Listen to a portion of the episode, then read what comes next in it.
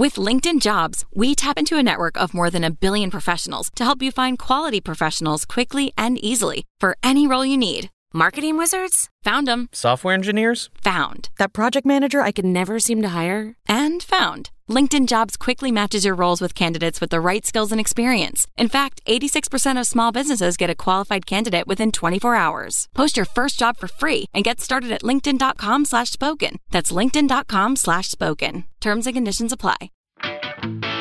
This is the Blue Moon Podcast. Coming up, we've got all the news and views from Manchester City's week. It's your club, and this is your show. Just a further nine goals for Manchester City this week, taking the total for the season up to 98. Two more for the century in all competitions this term, and while it won't be the fastest they've hit that landmark, they have been carrying on without a centre forward in the team. Welcome to this week's Blue Moon podcast and a show where we're beginning to run out of ways to describe this side. But how about this? Despite the lack of a striker, is this the most complete squad Pep Guardiola has had at the Etihad? After all, he's made a raft of changes for the win against Norwich, and yet you wouldn't have known it. A perfect hat trick for Raheem Sterling Sterling, a perfect performance in the Champions League at Lisbon, and a perfect way to prepare for the visit of Tottenham next Saturday. Seems like the perfect place to start this week's show. I'm David Mooney, and with me for this one is City fan Alan Phoenix Bates. Good afternoon. And the Sun's Martin Blackburn. Good afternoon, guys.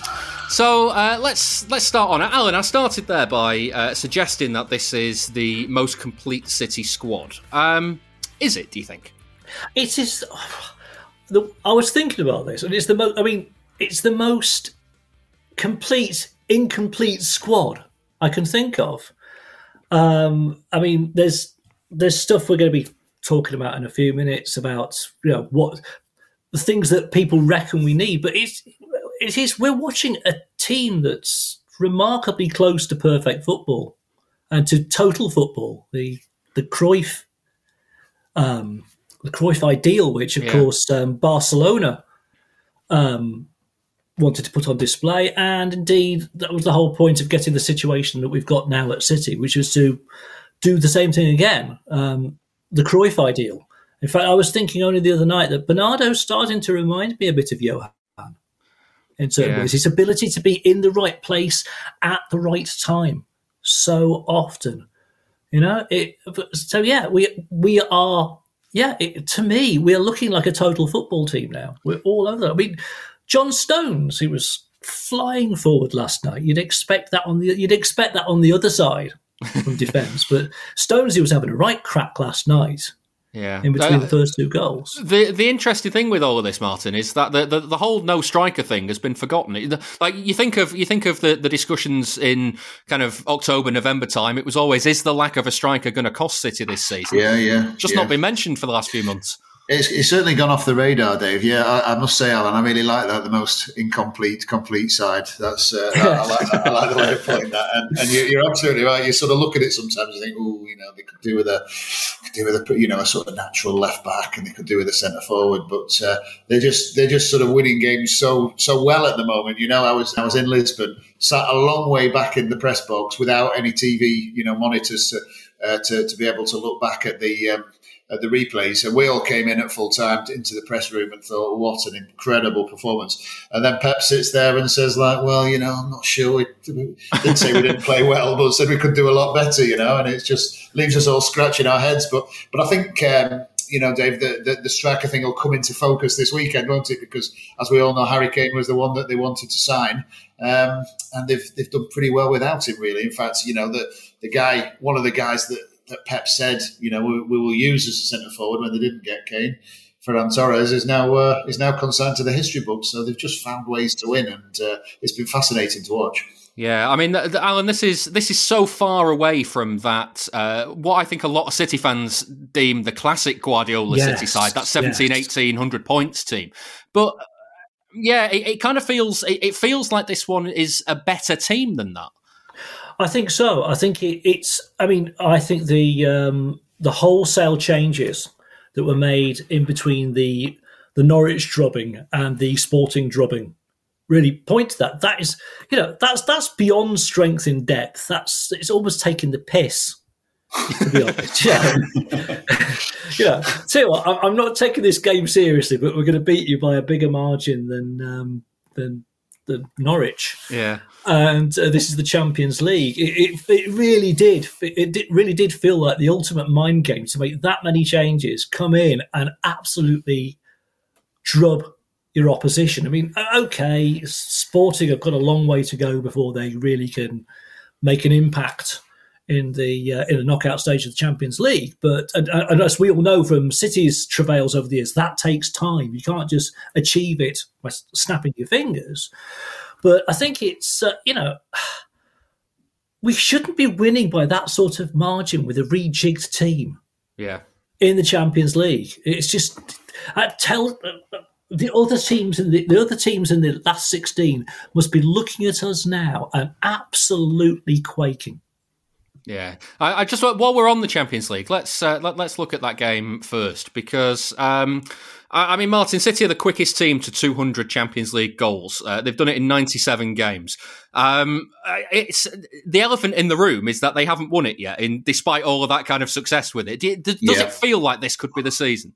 The, what I've uh, felt this season, really, uh, Dave, is that, you know they, they, just feel like a more accomplished side in Europe, don't they? You know, Pep spoke quite a bit last season, uh, sort of around the PSG semi-final, um, and I think perhaps before that against Dortmund, he talked he talked about sort of coming through that that maybe that sort of mental hurdle, if you like, of, of getting past the, the quarterfinals where they where they come unstuck before. And he said then that you know that, that it would benefit them uh, going forward, you know, in future years, even if they didn't win it that, that year, which of course we, we know that they didn't. But and I think that is is is sort of being borne out now. You know, they, they just look.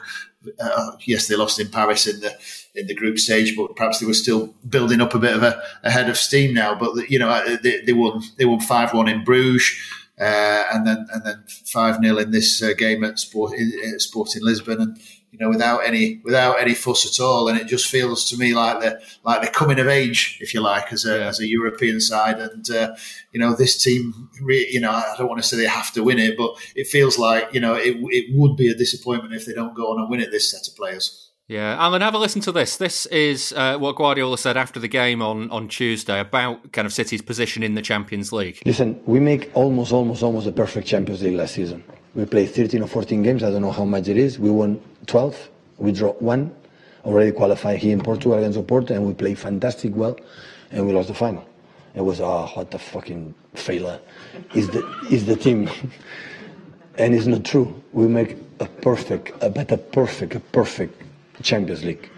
But the Champions League final, we didn't perform as as as we normally use. And the margin Champions League is like you know in this in this detail. So that's why I'm not going to hide behind the zero five. Please give us your backing. Patreon.com forward slash Blue Moon Podcast. Now it's always funny when a manager drops in a swear like that, but yes. um, uh, you kind of get the sense he's out to correct that final last season, don't you? You you really do. I mean, I mean, even to the point he was talking well, before the game of going back to basics about to making sure first of all you pass to the same you pass the players with the same T-shirt on. You said something of that ilk, didn't he? Which I thought was an amazing football tip. I must remember that one. where, where, we've all been going wrong all these years. Uh, yeah, I well, if only I'd known years before. I could have been there. I could have been there. But um, no, I, I, think there's there's there's a mental toughness. I mean, when you get when you're going along a, a journey like this, the last hurdle is infinitely higher than the previous one in terms of the um, the the mental game you have to you have to play with it. And God, and none of that lot take defeat well. You think about the um, think to the, that Amazon documentary that they did about the uh, the big season and think about the way they were after defeats. And think about how that must have felt after the Champions League thing. Yeah, I, I think that there's there's there's a mental toughness that comes from being burnt, from being uh, from being tempered in a fire. That I think is starting to show with this team now. Yeah, it's it's interesting that you say that because Martin, I was going to ask how ready this side is for those Champions League tough games, and I I, I kind of guess it it comes from the experience of having beaten PSG and Dortmund in the knockouts, but then getting burnt in the final, as Alan says. Yeah, yeah, definitely. There'll be a there'll be a sense of uh, of unfinished business, uh, Dave. But but you know, I think I think they will have that that in their mind, and they want to make sure that, uh, that, that it doesn't happen again. You know, if they can get that far, and really, you know, you, have got to you, you look at sort of Liverpool, you look at probably Bayern Munich, maybe PSG, but is there anything else in there to, to sort of worry City? Really, you know that, when, when it comes to the, the quarter final draw, um, you you really would fancy them to, to go deep again. As, as, I say, I just think I feel like they're much much more accomplished side than. Um, than, than they have been in Europe now, with that bit of confidence of, of having got to a final. Uh, you know, last season, even even though they ended up losing, I think perhaps once the dust had settled, they would have all got their heads together, Pep and Txiki and Soriano, and thought, well, you know, we've we've come, you know, we, we've we've overcome that hurdle, and, and now's now's the time to go one better. You know, I know I know that was the way that Khaldoon was thinking. So, um, so yeah, definitely scope to, to, to, to sort of finish finish the job off in terms of that that sort of missing trophy from from everything that Pep's achieved. Yeah, Alan, from a fan's point of view, does the experience of, of last season and, and the run that they went on last season help for this year? Because uh, you, you, think of uh, you think of the players in that situation; they're they're kind of professional and getting on with the job. And for us, it's kind of like we got all the way to the final, and we look at it as now there's never been a better chance to win the Champions League than last season. They've got to go through it all again, you know, round after round to get to the final. Is it a mental hurdle for us as much as the players? I, I think it is. I think it is to a degree, but uh, these mental hurdles seem to. Um, they, they, they seem to get easier, you know, from the uh, we, because we've seen where we can get, we've seen where we can get to, and we know that. Um, I mean, I think the the Tuchel bounce is over for a start. Yeah, um, yeah. It's it's. I mean, it's a well known statistical fact that man, that a manager can uh, any manager of any competent manager can get a team to bounce for maybe eight or nine weeks before their actual talent makes a difference. And I think that that I say that Tuchel bounce is absolutely over now. I don't think that the Chelsea are they they feel like a spent force to me. Um, there's a there's a nerviness about Liverpool.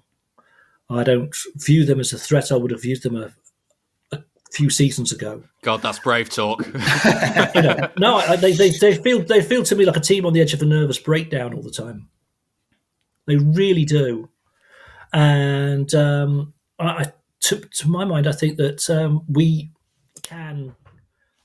City can get through this. I don't think there's going to be. I don't see that there's any major obstacles to getting to getting to a final again. Yeah. Well, we'll uh, we'll come Mind back. You, I that. did say we beat Lyon. Yeah, I was gonna, I was going to say we, we you have history of, of not correctly predict, predicting things in that sense. I'm on record as fucking this up totally. In the past. Yeah. Um, so, uh, my first se- my first season as a busker meant that we uh, well I start when I started busking we went on that debilitating series of draws that lost us a Champions League place in 2010 if you remember. Yeah, I don't know why so, we keep I've having got you back. Previous, to be honest, yeah, I've got previous. Why do you have me on? I don't know. You don't know. Yeah. Oh my god. Uh, Martin, let's let's talk Raheem Sterling because he was uh, he, he's had a great week. Um, as much as, as Bernardo tried to steal the headlines from him, you can't hide from uh, from, from it being Sterling's week, can you?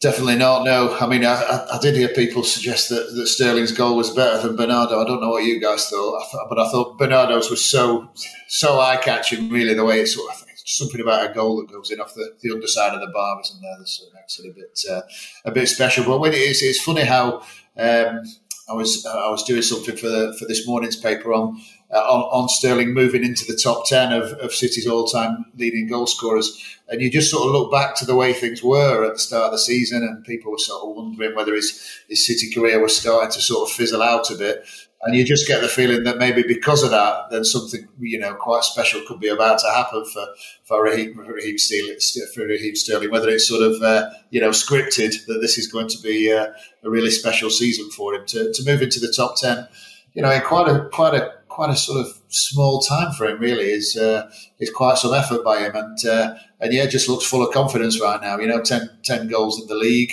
uh, with his, his hat trick at uh, at Norwich, another one in, in midweek, and uh, just feels like you know we're getting back to the the, the Sterling of old, really, and, um, uh, and and hopefully that can that can continue. He seems to be. You know, he, he, Pep's played him in, in, all three of those positions across the front, hasn't he? And uh, just looks looks hungry again. And the, the, trick now for City is going to be able to persuade him that uh, that this is the place for him to, to stay for the long term. Yeah, I was going to ask about the contracts. Is there is there any news about it? Do you know anything? Uh, I mean, really, uh, Dave, it's it's. I mean, there's still still not a huge development, but I think there is now more of a uh, a willingness for, for Sterling to renegotiate, you know, to sit down and talk again.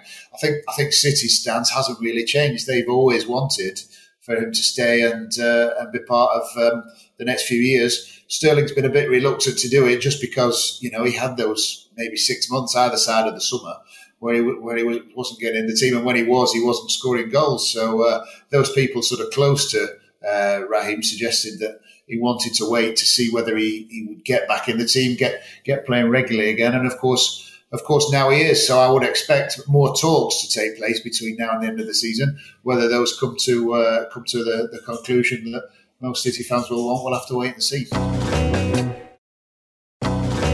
Alan, I, I asked uh, Adam Carter, Stat City, on Twitter about uh, Sterling's numbers. Um, uh, I, am gonna, I've, I've, asked his permission to do this. He sent me a voice note back. I'm gonna, I'm gonna uh, play this. Have a listen to, to this, just where where Sterling stacks up in, in the kind of Guardiola era of City. In terms of hat tricks scored for the club, only Tommy Browell's eight, Fred Tilson's ten, and Aguero's 16 hat tricks have scored more than Raheem's six for the club.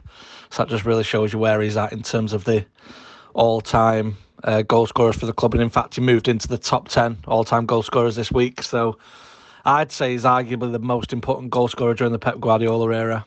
If you look at any conceivable metric under Pep, Raheem is easily in the top two alongside Aguero for most of them, almost most of them. You know, goals scored 116, second only to Aguero. Premier League goals scored 82, the joint highest with Aguero away Premier League goals, 39, two more than anyone else. Champions League goals, 21, just one shy of Aguero's tally. And 57 of Raheem's goals have either seen us take the lead or equalise, which means almost half his goals have secured the points for City in some way or another. But I guess you're still thinking about that missed chance at Burnley, aren't you? is, is that point from Adam there at the end exactly why he's underappreciated at City, do you think? Yeah, I think that there are there are little things. Um, I mean, I, I, don't understand it when there's when there's a, a little bit of a lull in Raheem's form. Um, the knives come out really, really quickly, and I can't work that one out. I can't work out why he's not given the um, the space to breathe as a player. I mean, we were talking about him. You know, people talk, talking about him being on the way out during the summer. Mind you, they saying the same the same thing about Bernardo, weren't they as well? During the summer, yeah, and uh, you know, people, he, all he's what he's doing right now. I mean, he's reverting to the mean of being a shit hot player. Yeah, I you I know. just wonder if part of the reason why he he is undervalued because I, I think he's undervalued at City. I think a lot of City fans don't appreciate what he offers to the team. Um, and I wonder if it's because we we still judge him by that 17, 18 standard, that that kind of that that role he played in the in the front three that was uh, Sterling wide right, Sane wide left, and Aguero through the middle. And you think of him, you know, picking the ball up and, and running into that empty space and, and helping City on the break. Well, City don't do that anymore, and, and and Sterling's job is completely different to what it was then. And because it's not as eye catching as it used to be, I think I, I wonder if, if that's part of the reason. Yeah, I, I, think sometimes it takes a fan base a while to actually catch up with the football that's being played. You know, and the tactics that are required. We're all about creating space, creating negative space as well. For um, we, we've got defenders covering the wrong areas. It's it's a much more subtle game of football. It won't necessarily bear out in figures, but when you look at the figures that we were given just now in that audio, the figures are there anyway. Yeah, it, you know, it, it's I say it's just a different job. It's not so obvious, but he's doing it week in, week out. Yeah. Martin, when you think of, of the influence he has on this on this City side, I mean, when you think back to the, the start of the season and uh, certainly end of last season when he wasn't getting in the team, I think I think there'd have been a lot of supporters who would have gone, well, you know what, if they get a good offer, I'd be quite happy to, to take it at this stage. Um, I'm I'm not convinced there is a good offer for Sterling anymore. No, no. Um, just just to backtrack slightly, Dave. I, I, was there that day at Burnley. It was a bad miss. That you know. oh, no, was that was that was that 17, 18? It was, yeah, it was actually. Yeah, yeah. yeah. it was. It finished one one, didn't it? Uh, yeah. Burnley got a late equaliser, but uh, but yeah, I mean he's um, I mean he's been um, he, he, I think he sort of carried the carried the can, if you like. Do you remember the, the Derby defeat against United in, uh, in, in March? I'm sure I'm sure you guys do remember it. Yeah. Uh, Sterling had a particularly bad day. Pep seemed very angry with him, and then he, he sort of disappeared from the uh, from the team for a little while, didn't he? You know, he, I don't think he was even in the squad at Fulham. So, uh, and it, and it seemed to sort of go from there really. Although he had a, a great start to the uh, to the Euros with England, he came back to City and um, uh, and wasn't back in the uh, in the reckoning. You know, the the, the stats that. Um, uh, that Stat City read out there are, are, incredible, but I think there was a period there in the in, in you know either side of the uh, of, of, of the summer where he had something like two two goals in 30 appearances or something like that. It was uh, it was quite a drought by his standards. And then, of course, when Jack Grealish came in,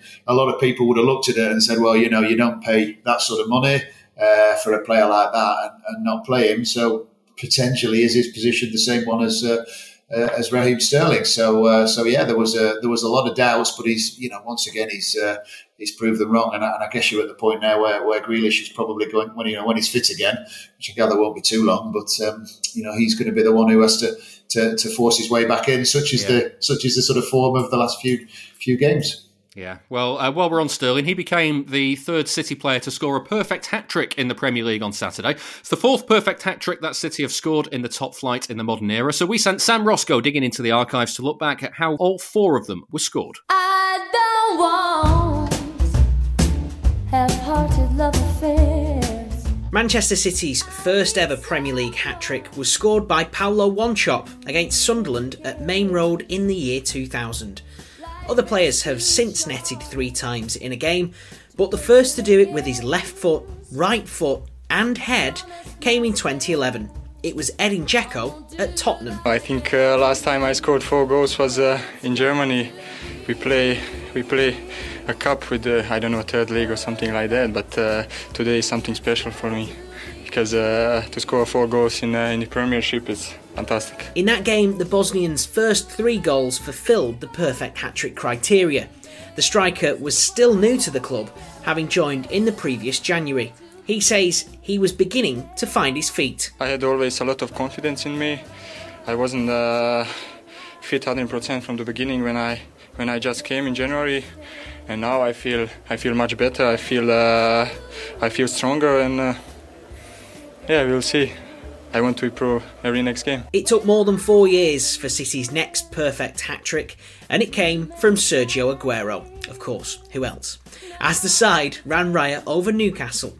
It finished 6 1 at the beginning of what would turn out to be Manuel Pellegrini's final season. Very happy because um, me, as, as, as a manager, I like to see teams play in this way and not just score one goal or when we score the second goal go back and just try to keep the advantage. I think that I am a fan of the fans, so I think that the, for the fans it's very uh, important to see teams playing in this way, scoring and have and enjoying the whole game. Newcastle had taken the lead that afternoon before Aguero equalised with a diving header. After the break, he made it 2 1 with a deflected effort off his left foot before his right foot dink made it 3. He then scored twice more to equal the Premier League record of five goals in a single game. Nobody has ever scored six. Pellegrini was delighted with his display. Kun is different. We know that Kun is different. Uh, maybe in the other game he was uh, having he was having a lot of chances, but for different reasons he was not scoring. I think that uh, that today he he returns again to his normal. Uh, amount of, of, of chances that he create but game. And in this case, the he, he scores. The manager subbed the striker off shortly after his fifth goal, and fans were disappointed Aguero didn't get the chance to score the Premier League's first ever double hat trick. However, Pellegrini confirmed that he wasn't fully fit. He was not upset because he has an important kick from Wednesday on Germany. He was having treatment in the half time, so I think that was. Uh, the risk for him to finish uh, the, the whole game. That's why he, he, he I, I, took him I took him out. It was the same player in the same fixture three years later that scored City's next perfect hat trick in the 3-1 win over Newcastle in January 2019. Aguero opened the scoring with a header. His right-footed penalty made it 2-0 and then after Newcastle pulled a goal back, his left-footed finish secured the points. But even Aguero wasn't sure if he'd touched the ball for the first goal. I don't know the first the first goal touch, but I feel a little, yeah. That was the next question. So, how much of a touch? It looked like it brushed your hair. We're, we're not sure. The Premier League is saying that it is your goal. Yeah, yeah. It's up to you, I think. Of course. it's mine. Sure. 100%. This was in Pep Guardiola's second season at City, and the manager was delighted with Aguero's display. Sergio had his talent. Before the first goal, he didn't touch the ball, the first touch goal. So it's a special gift, and uh, no words to describe how good it is in that position. After that, the goal, he contact the ball, was aggressive, one against one, two against one, three against one. He proved, he proves, because we need, we need the guy who scores goals. So happy for him. And now, four years later, Raheem Sterling has joined the club of City players who have scored perfect hat tricks in the Premier League. His triple against Norwich was the first time it's been done by a player not wearing the number 10 shirt. And it was perhaps a little fortuitous, since his left footed goal was a rebound after he missed a penalty. Even so, Guardiola was heaping praise on the forward after the game. He make a, a brilliant first goal. The second one was there, and uh, yeah, he was so. After the goal, he you, you realize how grew up. He's confident and being aggressive. Last game, he make an excellent action against Brentford. Like uh, we go on, we won a penalty. So he's a guy who always creates something. Sterling, though, wanted to focus more on the team's performance. I think the team played an incredible game with a quick turnaround. You know, it's always difficult, and you know that's what makes the team so good. It's every three days we're at it again. The thing that impressed me about the team is the mentality. Is that, that winning mentality to, to, as I said, go in the weekend and, and hopefully do it midweek. And I think that's the most, I'd say, incredible thing about the team. It's always good when your your forward players um, score goals, and that's what you need. Um, Riyad's been in incredible form. Kevin, Phil, a lot of the boys. So the more players we have scoring, I think the, the more it will benefit us. So um, long may that continue, man. That's now four perfect hat tricks scored by City players in the Premier League. Fans never care how the ball hits the net, as long as it does. But it's nice to mark those little milestones like this from time to time.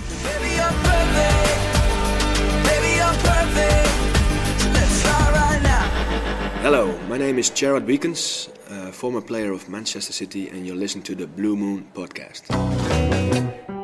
You see stats pop up all the time about clubs and players, and you want to know that exact thing about City. There's an answer statscity.co.uk. Want to find out all of the players who played alongside club legends like David Silva, Sergio Aguero, or Vincent Kompany? Or maybe you'd like to know which team found it hardest to score past Joe Hart. You can find out City's record in every competition, at every stadium, and under every manager. Just go to statscity.co.uk and browse away. That's statscity.co.uk.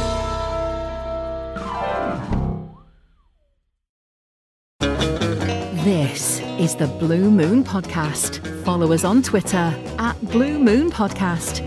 That was Sam Roscoe looking at uh, City's perfect hat tricks in the Premier League. Uh, time to have a look ahead to the game with Tottenham now. Um, Alan, it feels like the first time in ages that uh, that Liverpool play first this time. Uh, it's Norwich at Anfield for them, which means that City are, all, are likely to be, in inverted commas, only six points ahead at kickoff. Does that does that change anything? I don't know that it does, to be honest. And that's um, that's likely to be only six points ahead at kickoff as well. I mean, you know, stranger things have happened. Not many spring to mind.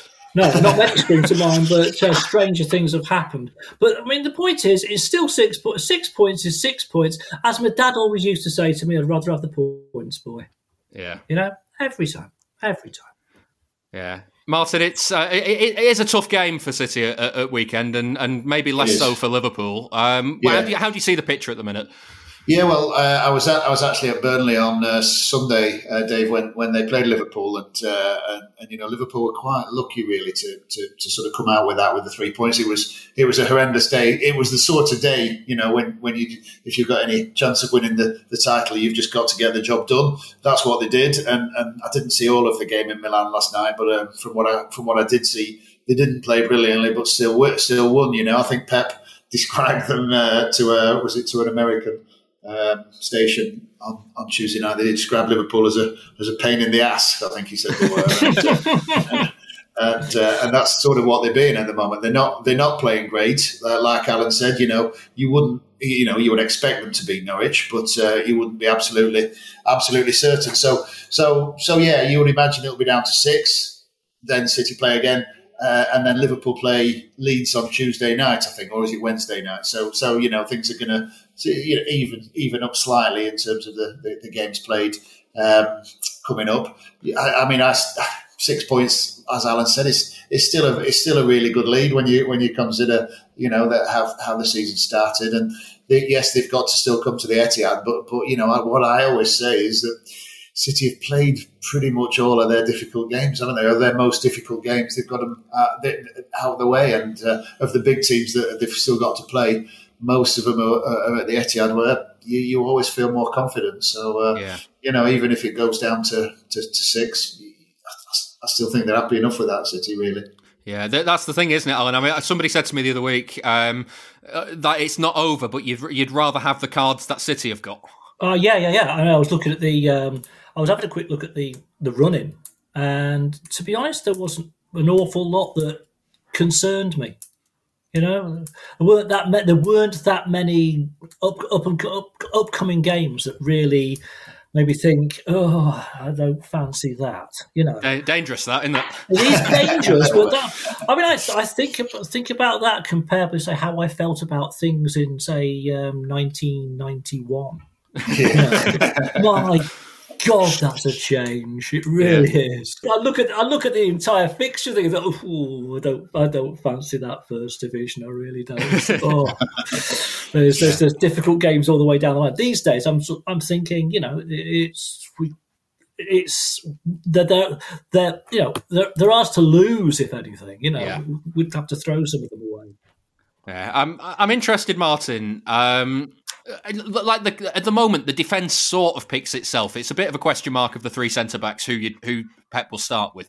Uh, but after that, it feels like um, like the, the, list of players that deserve to play at the moment. It feels like you've, you've got to include Rodri, you've got to mm-hmm. include Bernardo, Gundogan, De Bruyne, Sterling, Mahrez, Foden. Yet there's yeah. not enough room for all of these players. So like, like there isn't. How, how, how do you do it?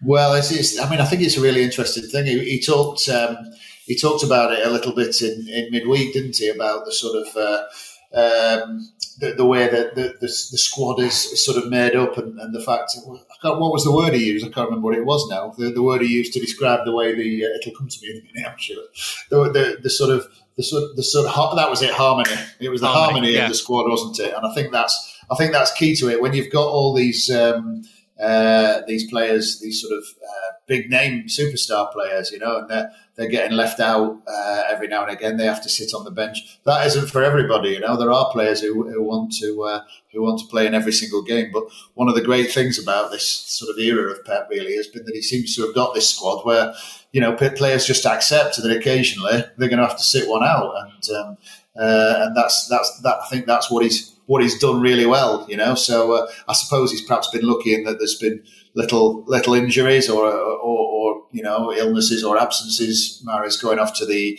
uh, to the Afcon and uh, Grealish picking up this injury, which has made it slightly easier. But he's always said, you know, he, he has to have this squad if he's gonna if he's gonna go for all the trophies, and uh, and that seems to have that seems to have worked really well for him. You know, they, of course, I think that's as I say, I think that's one of been one of the, the great things is, is that he's kept this squad together and he's kept them happy. And um, you know, you don't really get players very often wanting to to leave City with with an odd exception. You know, Torres and Leroy Sané, but people want to stick around, don't they? Yeah.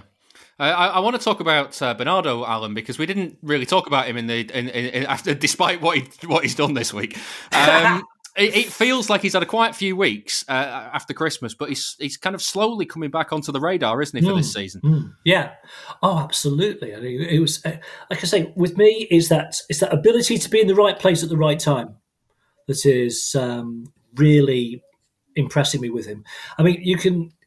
I mean, his his ball his ball skills are, are absolutely superb. That first goal um, the, the, ball was moving in completely the wrong direction for him to be able to do that with it. I do not know how he did it, but also you have to be there at the right place as well.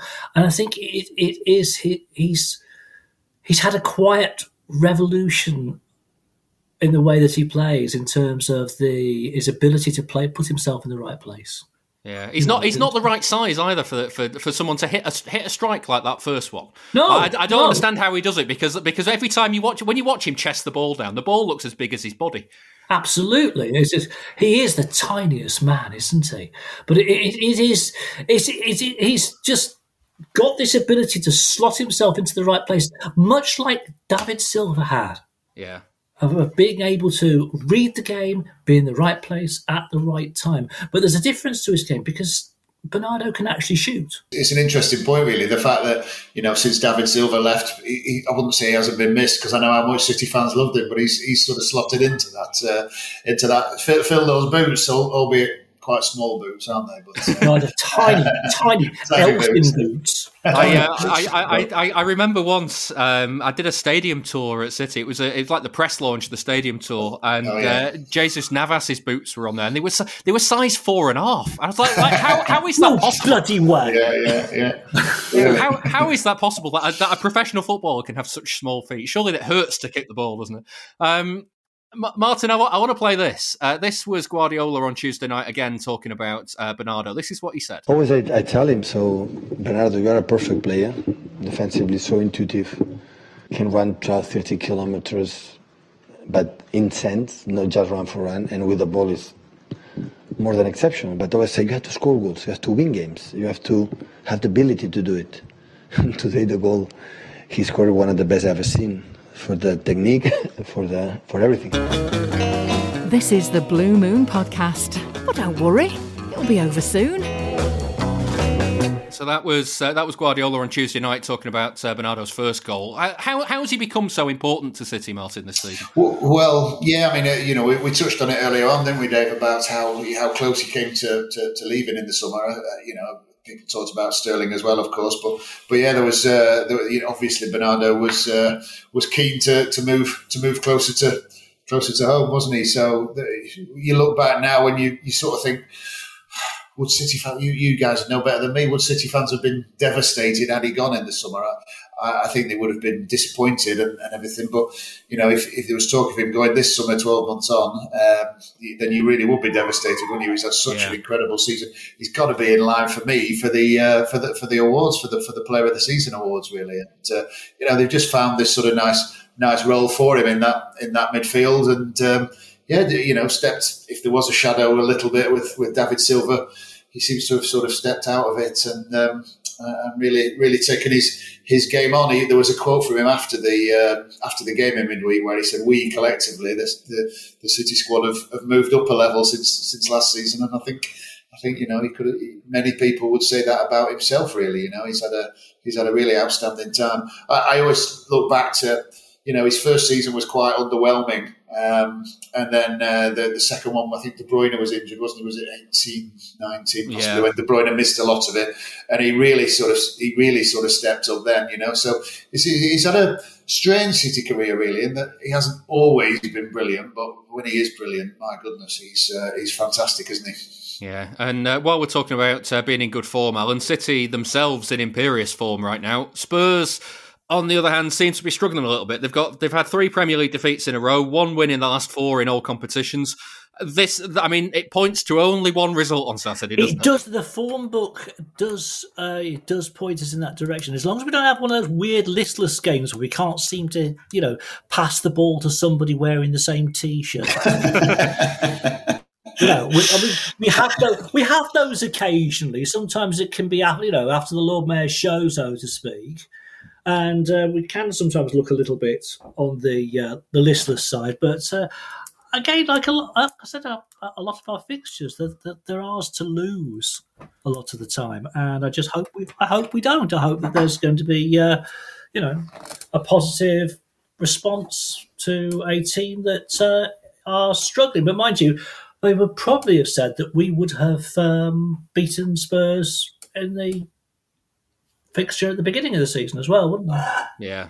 Yeah, I mean th- that's the interesting thing, Martin. I think that the start of the season, City were they were obviously undercooked from, from yeah. the Euros. Um, yeah. It's an entirely different game at the moment. Where, where do you think Spurs are right now? Because Conte doesn't seem well, to be particularly happy, does he? No, he doesn't. No, I think it's is it three straight defeats in the league, certainly yeah. two two at home, and they're doing their they're doing their best to ensure that United get into the top four, aren't they? Spurs through their uh, through their own poor form, really. So uh, um, it's pro- it probably is um, a good time to, to play them. I, I, I, sort of feel like they're one of those sides who, if, if they really clicked, if they really hit the hit the straps, then they could cause City a, a problem. But uh, traditionally, you know, in, in, recent years, you know, City have City have done have done quite well against them, haven't they? At uh, at home, certainly. I remember a two two draw early in the season a couple of years ago at the Etihad, and uh, but generally generally they've beaten them and, and beaten them quite well, and that's what I that's what I would I would um, expect to see again. So uh, um, yeah, I mean it'll be an interesting day for Harry Kane, though, won't it? To, uh, that, yeah, to finally step out at the Etihad. That, that that's the thing. Do you do you sense for for, for City um, the Harry Kane ship has sailed now? Well. Um, yes, yes, I think it is. I, I, I, mean, I think it has rather. I think that if it was up to Harry Kane, I, I still think he would he would like to come. But um, I think you know you look at it, and in the summer, in, at the end of July, he's going to be 29. So the only way I could see it being back, uh, you know, on the on the horizon, if you like, is uh, is, is if you know if Spurs were willing to take a good a good deal less than uh, than what they were uh, what they were asking for last summer. You know, I think that I think it was my it was the news section of my paper did the the story that seemed to cause such a stir that, that, that, that, you know he could go if City paid 160 million for him. You know that that was uh, for all the stick that that story got. It was it was extremely well well sourced. You know, and uh, 160 million. There was no way. No way City were ever going to pay that, and yeah. uh, you know, it, it, would would they now take half of that, you know, would they? I am not too sure. I, I, still think, you know, Pep talked about what a difficult negotiator um, Daniel Levy is, and, and, everybody in football knows that. So I suspect. I suspect that they, uh, that, that, that, that, like you said, Dave, that that ship has sailed. Yeah, two sides probably never going to meet on that one. Um, I don't um, think so. Yeah, Alan, we've we've said on, on podcasts recently that uh, Guardiola will be happy with uh, a busy schedule for, for rhythm for City players. Does that make this game a little easier in that sense? They can just use the momentum that they've gathered this week from a 4 0 and a 5 0 win. Well, yeah, and also it gives a chance for um, I mean, we've had a plenty of squad rotation between the 4 0 and the 5 0. So there'll be players that'll be wanting to get in there and wanting to prove a point who were out of the um, Champions League um, team on um, Tuesday night. So, you know, there's there's momentum in all sorts of areas. There's a momentum for the whole squad. It's not just for the the, the, the team core, but uh, there'll be players wanting to get in there and prove a point on, on the weekend. Yeah, um, it is then a week off though until Everton. Martin, it's it, has been a really weird uh, kind of start to 2022 for City in that sense that they just haven't had the they haven't had the, the run of games that they normally get. No, they, they well, of course, we, as we know, they're, they're always in the semi final of the uh, of the Carabao, aren't yeah. they? So uh, there's usually a, usually a, a, very busy start to the week uh, to the to the year tagged onto a you know, to a very busy Christmas. And I think I think Pep almost didn't know what to do with himself really in, in January. I think he, he did say he prefers it.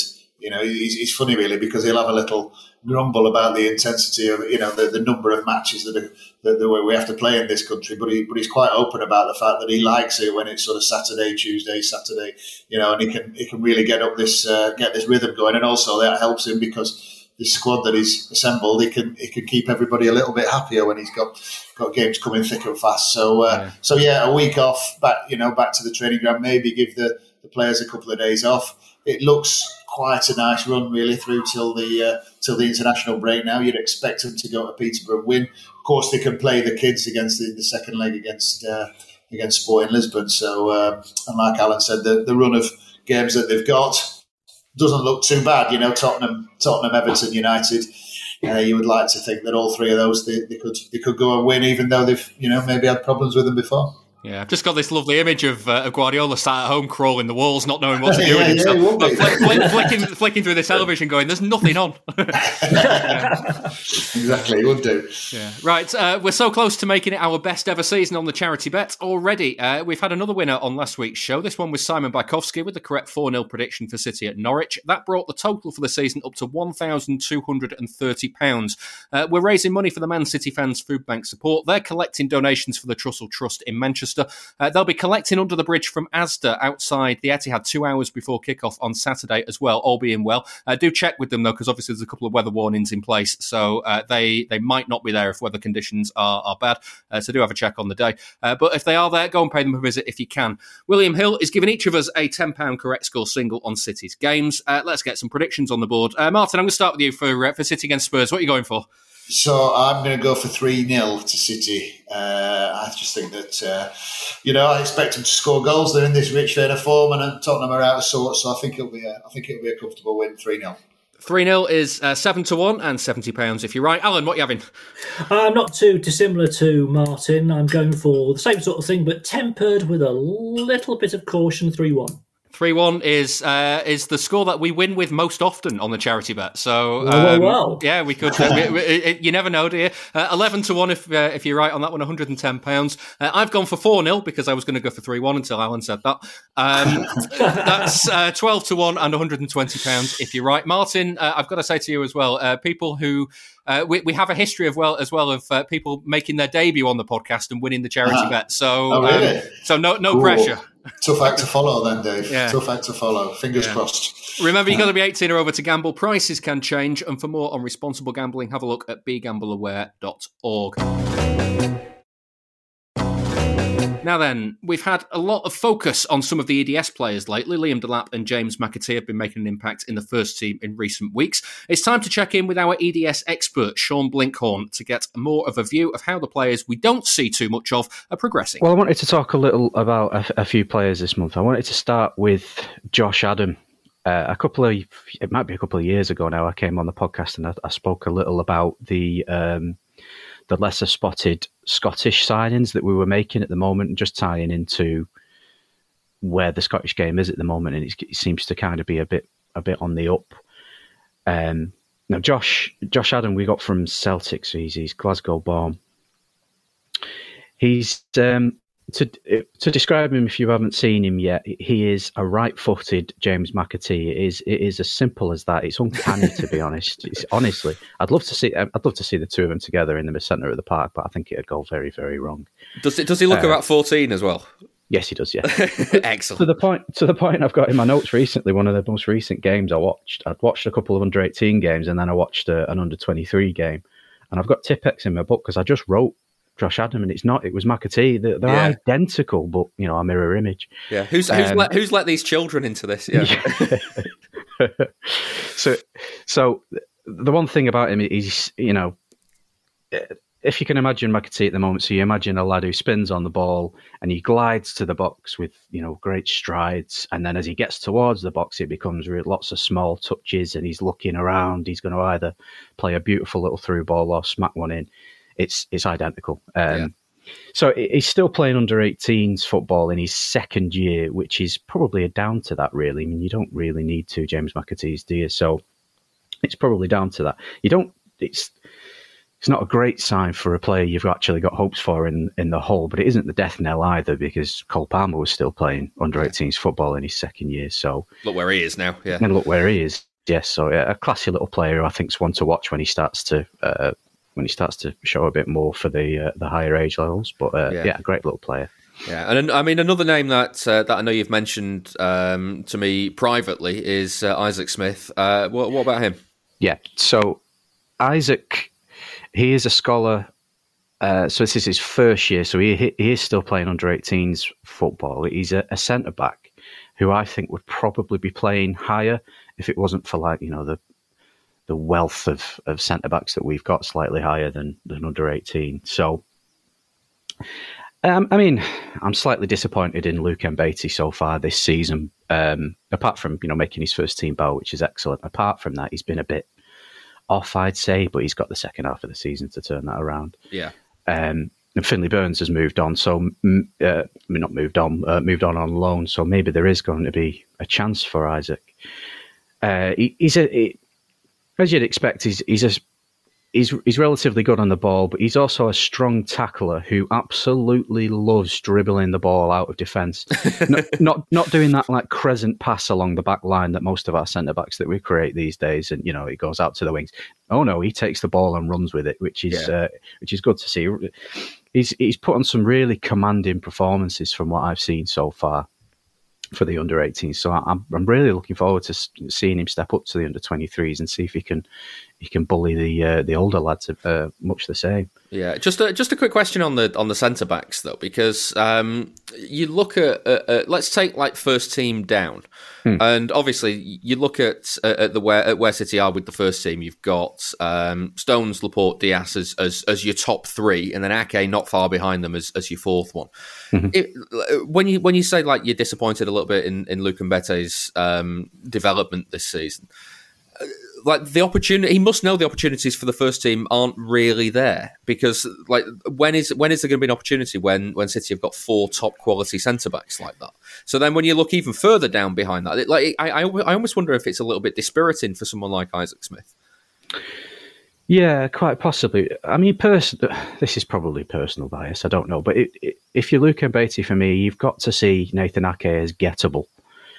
Um and the other thing, the other thing I should say as well, that Luke Mbete spent the second half of last year injured, so you know he's trying to find his way back in. Yeah, um, I see what you mean, and there's lots of even in between, say Luke Mbete and or, and Isaac Smith and the first team. You've then got Taylor Harwood Bellis and again Finn Burns. So there's even there's competition there as well as, and there'll be even more competition behind someone like Jadel Katongo, who's I think he's either slightly younger or about about the same age as Isaac. There's all sorts of competition um, at the minute. You struggle to see where the chances come, don't you? Yeah. But I mean, that Wycombe game came out of nowhere, so you never know, do? Peterborough's on the horizon. Yeah, exactly. Yeah, yeah. So who knows? Yeah, uh, a quick point on uh, the Premier League under 18 rules. Uh, I don't really understand what's changed, but something has changed, hasn't it? Yeah, this as I was I was writing notes to to come on this week, I, just something stuck out to me. I mean that you cannot after Brexit, you, we can't sign under eighteen players from uh, the EU anymore.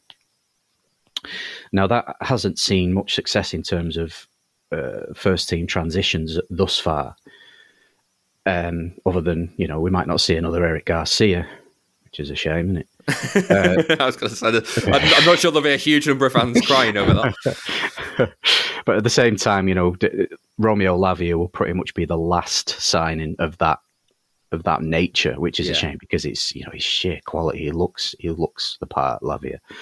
But at the same time, maybe um, maybe somebody like David Brooks wouldn't fall through the cracks, and he'll continue to get the best possible coaching, and may well be an asset of of the you know that type of player as well. So we're going to see a greater spread of UK trained talent. We've already we are the signings this year that we've made at, at scholarship level. Some players like Thomas Galvez from Watford and George Murray Jones, the keeper from Southend. Signings that we've always made will now have to be pretty much all UK based as well. Yeah. But then even a greater spread of even like the talent that signs at a younger age from, you know, that are scouted on the fields up and down the country. Just in this group, Isaac Smith, he's he's actually a scouser, Isaac Smith. Uh, like you say, with uh, there's another one in that in that same group as well from Liverpool, and there's one from like St Helens, and uh, to go along with the usuals, a uh, crop of players from Manchester and London. Yeah. So, I mean, like I say, we've always done these deals, but it might not, it might now have to go into overdrive in terms of UK based talent and hopefully retention from the the younger academy um, in terms of local lads as well. Yeah, and I know I'm, I, I know the loan rules are changing soon as well, so there might not be uh, might not be as many opportunities for players to go out on loan. So that that's something to keep an eye on, I guess. Um, let's finish, uh, Sean, with uh, a little a little bit on Rico Lewis. You've mentioned him in the past. Um, I'm gathering that uh, you're quite excited about him. Yeah, this is the player I wanted to come on to talk about in, in reality this this week. Uh, I've mentioned him before, but it was kind of only initial impressions that I had of him. Um, so he's a he's a scholar again. So I think he only he turned seventeen a month or two ago, but he's playing at all levels. He was playing at the the uh, under nineteen UEFA Youth League thing that we crashed out of pathetically as usual. um, he was playing at that level, and he's played he's played here, there, and everywhere.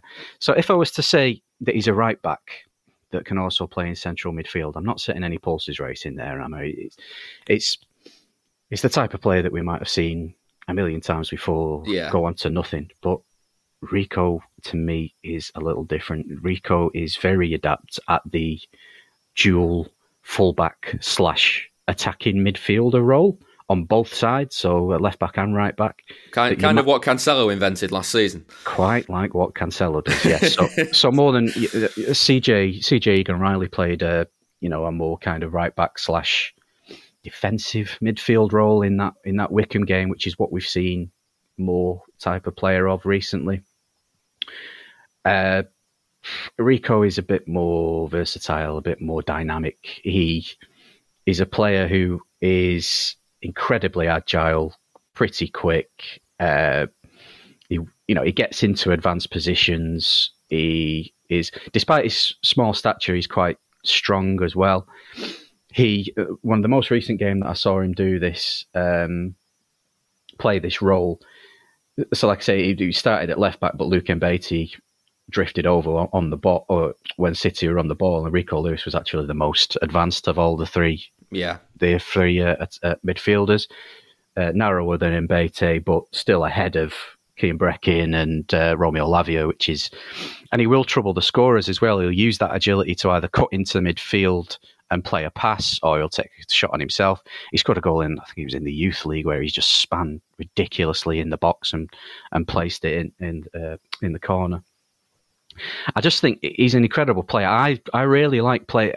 I've I've I've heard this phrase uh, around the academy a couple of times, and then I think I heard Jonathan Smith say it recently about uh, players showing their personality on the pitch. And the more that I heard that, the more it started to click for me that it's those type of players that you notice more on the Yeah. pitch that you start to think, oh, there might be something here. And then when they do it consistently, Enrico is one of them players, he he shows a lot to me on a lot of occasions, and he, you know, he's versatile, so he'll be all over the pitch, and he'll be scoring goals, he'll be setting it up, he'll he'll be putting strong tackles in. Um, I think he's just a fantastic player. I've I've seen a lot from him recently. I, uh, I think it was only about a month ago for the first time I saw his face cropping up in the uh, the first team training picture as well.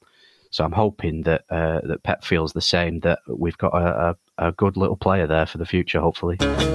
This is the Blue Moon Podcast. Facebook.com forward slash Blue Moon Podcast. That was Sean Blinkhorn talking to me about some of the EDS players. Uh, we're going to finish with some listener questions. Get them in for next week on Twitter at Blue Moon Podcast. You can email us through the website as well. There's a little form on there. Just uh, go to blue moon bluemoonpodcast.com, fill it out, send it in. Um, first up is uh, the Bertie Full South on Twitter, who has said, uh, How do you stop City becoming complacent in the run up to any Champions League final like they were last year? Um, I guess this all comes down to rhythm, Martin.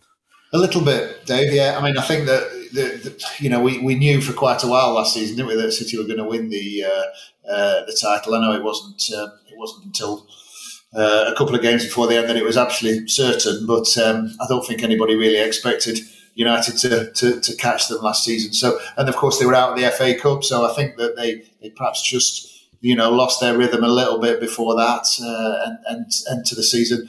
So, uh, so yeah, I think it might be different this season. It looks like Liverpool are going to run City a bit closer for the for the title. I think Pep, having only won the FA Cup once, perhaps, I think he'll want to go deep into that one as well. So, uh, um, yeah, I I do expect him to go to go very close to uh, winning all three, really. So, uh, hopefully, that won't be as much of an issue this time. Yeah, Alan, I wonder if if um, the situation as it was last season, the fact that, that the league wasn't as competitive as as maybe it could be this season, actually hindered City in, in the big games at times because that because they didn't have that pressure week in week out. I, I, I, I, don't know. It's difficult. It's difficult to surmise this from the outside. I mean, I'm uh, I'm a little bit. Um, I think complacent is strong. Is a bit of a strong um, adjective to use in such a situation. I don't think any team comes into. I don't think any professional club comes into a situation like that with complacency. But I think, yeah, I mean, I, I see where you're coming from. I think there could be, you know, being run a little bit closer this time round could give a little bit more urgency to the situation than, than had before. A little bit of mental sharpness. Although I would say, if you want to stop City becoming complacent, tell the teams that if they don't win the UC, don't win the Champions League this year, we return to the busking. on the Yeah. 20 on the 2009 2010 business model which means you'll have me outside with a banjolele singing absolute nonsense at them for the ne- for the next season Yeah, I'll- nobody I'll- I'll- wants that shit I'll, I'll, I'll chuck a few quid in if we, if it uh, if it means we don't have to, Alan. Is that all right? I was just I was just going to say actually uh, as well, guys. Do you, remember, do you remember on the sort of complacency thing? Do you remember uh, Aguero's penalty against Chelsea when he uh, he went for the Panenka, didn't he? And he Oh, just yes. chipped it straight to the keeper. So uh, if that wasn't complacency, I'm not sure. yeah, the, the, uh, yeah, well, maybe. I mean, certainly the only penalty that I can remember that was um, followed up with an apology.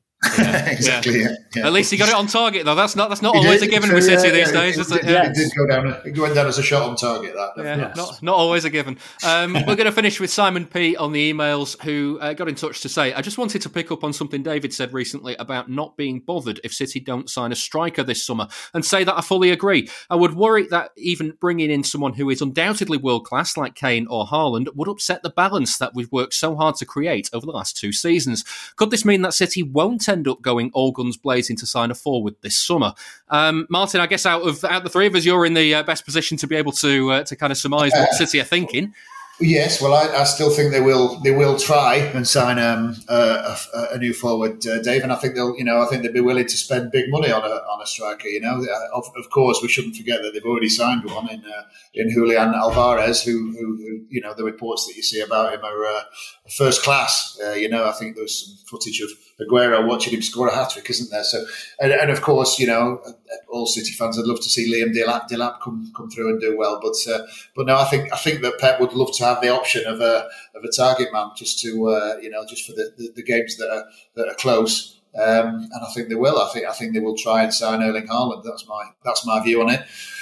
Real Madrid will want to sign him too. So um, my last pound says he might go to Real Madrid if they if they come up with the right offer. But um, yeah, I think there's still a strong chance he comes to City as well. So uh, um, yeah, I, listen, guys, I, I take the point about do they do they actually need one? Uh, They, they are lovely to watch at the moment, but uh, I don't know if you want to go in another season without a without a recognised centre forward. Well, this this was going to be my question, Alan, because it, it like it, it could be Guardiola's final season. Um, the idea that you go into it not giving him all the tools that you want to win as much as he could possibly want, surely surely they have to go out and get somebody this summer, don't they?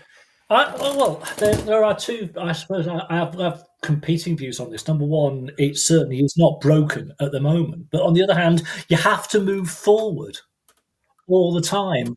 Um, we've had seasons where we've had precious little going on in the transfer market sometimes, and in the past we've suffered for it. Um, so one has, you know, it, it, it is like a it is it's like an animal eating all before it. One, one has to one has to keep on moving like a pike. For those of us who read our Ted Hughes poems, Yeah. but um, on the other hand, people misunderstand the fundamental uh, role of City in the transfer market, which is to attract silly money and then entice other clubs into being even sillier to outdo us, and so breaking them in the process. It's a little bit like uh, it's a little bit like some of the ta- tactics during the Cold War of making the USSR spend, spend, spend, spend, spend, and spend, and then watch them go completely down the tubes in the end. I get the feeling that's what that's what we've done to Barcelona, isn't it? Yeah, I didn't. I didn't think we were going to finish this week's show with uh, a little bit on uh, USSR, Yeah, yeah, yeah, U- US politics, but here we Absolutely. are. Ge- yeah, geopolitics of the 1980s. There you Yeah. go. That's what you, that's what people come to me for. Yeah, I, didn't, I, I wasn't. I wasn't sure that's where we are going. Uh, Martin, Yeah. final, final question. Um, Yes. If if you were to, you said earlier on about uh, your final pound would go on uh, Haaland going to uh, going to Real Madrid. What if you were to put a number on it, kind of percentage wise? What would you say for for where City are at and, and chances of uh, of getting Haaland or someone like Haaland right now? Uh, well, I, mean, I, I think that you know there's there's a lot of things going for it, Dave. You know, there's uh, the fact the fact that his, his dad has such a, a, a nice sort of affiliation with City. I think he would like um, his lad to go to go and sort of follow in his footsteps, if you like, and go and play there. I think um, you know, I think if, if he does come to England, this is, the City is the is the club that he'll go to.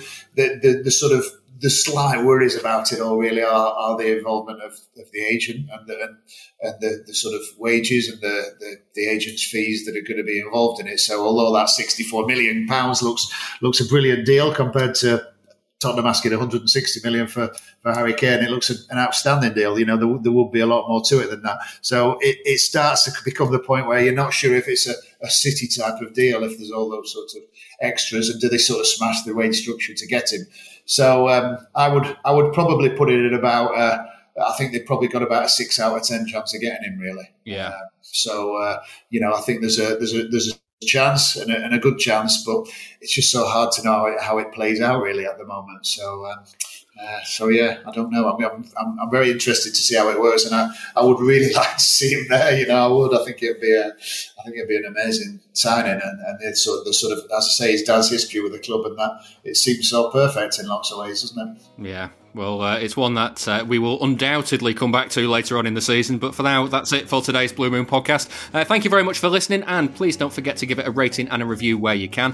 Thanks also to my guests for today's show, Alan Phoenix Bates. More than welcome. And Martin Blackburn. Pleasure, Dave. Uh, if you'd like to support the show on Patreon, you'll get this podcast every week completely ad free. And you also get a bonus show every Monday. We've got several new formats of bonus shows we've been doing this season. Last Monday was an episode of The Games That Made Me featuring Stephen McInerney. Here is a short clip. It's quite simply possibly the most electric the Etihad's ever been. Um, uh, you, you, I mean, there's probably been some occasions in more recent history as well, but um, just goosebumps goosebumps from the first minute to the last. Um, uh, I was convinced we were going to go get into the semis, you know, and go far. And uh, I reckon the atmosphere made me convinced we are going to win the whole competition. And um, do you remember the Caicedo goal as well as offside? Yeah. Like, I I lost my shit. Like, and obviously I didn't realize that was only the beginning of uh, painful disallowed offside goals in European football that we you know we've experienced stuff. But like um, that was um, do you know what? You absolutely, you absolutely nailed on the head with the, saying the first time the Etihad felt, well, the City of Manchester as it was known back then, felt like home, um, and it did. You're right. Um, you, you just don't get many days like that in football because obviously we go we, we go to football for days like that, don't we? You know where where like, where you get that spine tingling atmosphere and everyone's really up for it. And eh, most football games are relatively forgettable. You know, most are because they're just I don't know a, a routine victory or yeah. a disappointing defeat or whatever.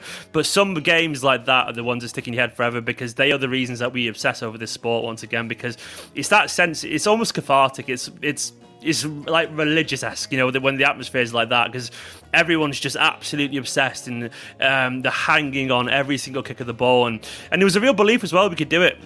There was, wasn't there? And like um, everyone felt we were going to do it, and um, uh, obviously it wasn't to be, but it was. Um, it, yeah, it, I guess it did change it. It did change it. It did feel like home after that, and um, I guess I'll always, uh, I'll, I'll always love it for that reason. That was a clip of this week's Patreon bonus show. It's online now for everyone who backs the podcast by £2 per month or more. And for that money, you'll also get a new bonus show every Monday as well. All the details are on patreon.com forward slash Blue Moon Podcast.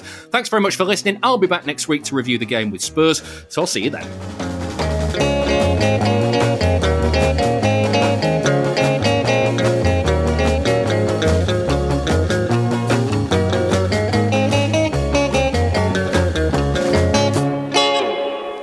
Was the Blue Moon Podcast.